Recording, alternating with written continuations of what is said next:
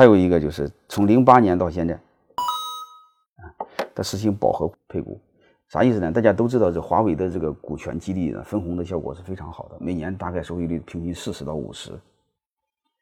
嗯，作为一般的这个这个这个高管，这个贡献越大，股份是不是就越多？越多是不是就分利越多？但分利越多，他就出现一个不愿意干活。而且这些年，其实大家了解华为的内部的情况，很多老人是不愿意干活的，因为不干活，我有这么多股份都可以分红，凭什么要干活？华为就推出了一个饱和配股，就是到了一定级别之后，你的股份就不再增加了，就防止他分的太多，他不干活。这样的话，他必须通过干活，通过奖金来来达到。另外，刚才说这个资金来源白自筹了，因为不让银行抵押贷款了，因为这股份它没有对应的资产，它是虚的股份嘛。大概就是这样的一个变化，呃，就不管怎么着吧，他还是比以前稍微再进步了一点点，享有增值权，嗯，就是我一块钱变成三块钱的时候，两块钱的差价是我的，同时我还享有分红，就这意思。呃，这是很早的一个图了，但是你可以看出它的销售的变化，它基本上是每年至少以百分之五十的速度在往上增加，就是股权激励效果怎么样？然后我们再看一个另外一个效果，就是员工的收益效果怎么样？你看它的股价就就知道了。呃，红的是它的分红，啊，黑的是股价。你看，基本上平均它的分红在四十到五十，最低也在十五个点左右。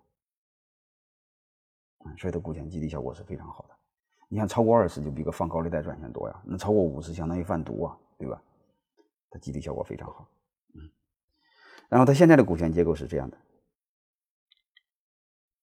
啊，现在股权结构就是任正非不再直接持有华为技术公司的股份，啊，他只和工会华为，嗯，投资控股公司，投资控股百分之百的控股华为技术公司，他下边 N 个那个所有的公司基本上都是被华为技术公司、华为控股公司控制，那是他业务方面的公司就甭管了，他顶层就是这样的。但是基本上啊，这个这个阶段我就说完了。下面分析华为效果为什么这么好，原因是什么啊？我想谈，当然很很多原因了。我们只从股权角度上来分析啊。第一个就是他通过股权激励啊，募集了大量的资发展资金啊，这对民营企业来说，特别是草根民营企业来说，啊，非常难得的一种方法啊，来从而实现了华为的今天。这另外你会发现，他是挣了钱就分，是高激励。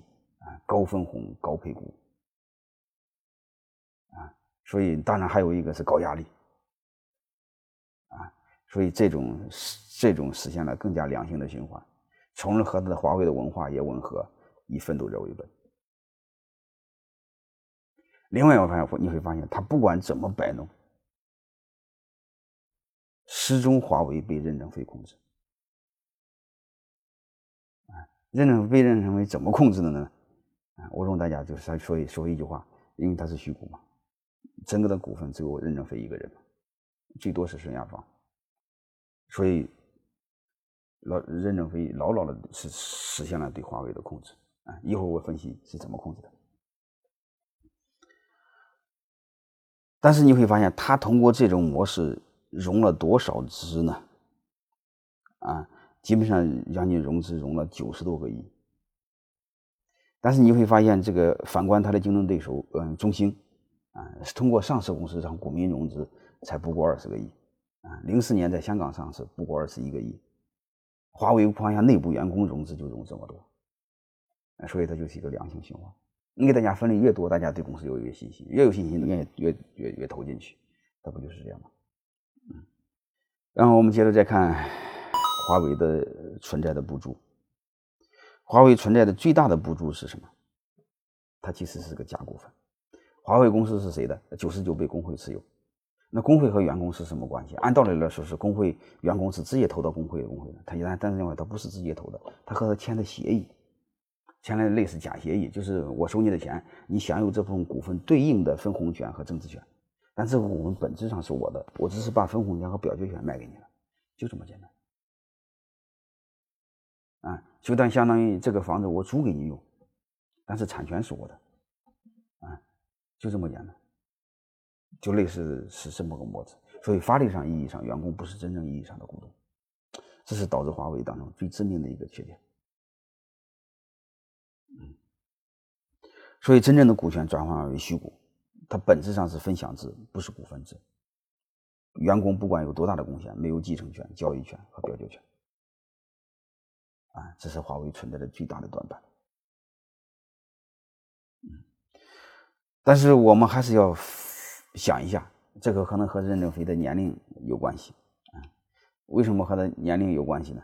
啊，这是他的结构一个特点。啊，相当于，呃，它是对应的是卖的一个虚拟的东西。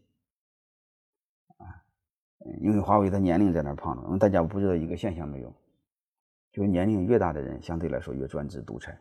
但在这并不是说独裁不好啊，嗯，独裁提高效率，增加控制。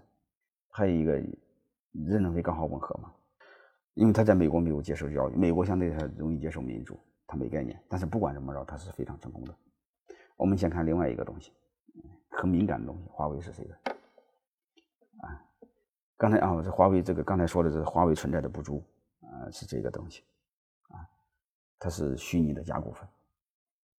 啊只有分红权，嗯，没有政治权，没有其他的权利，啊，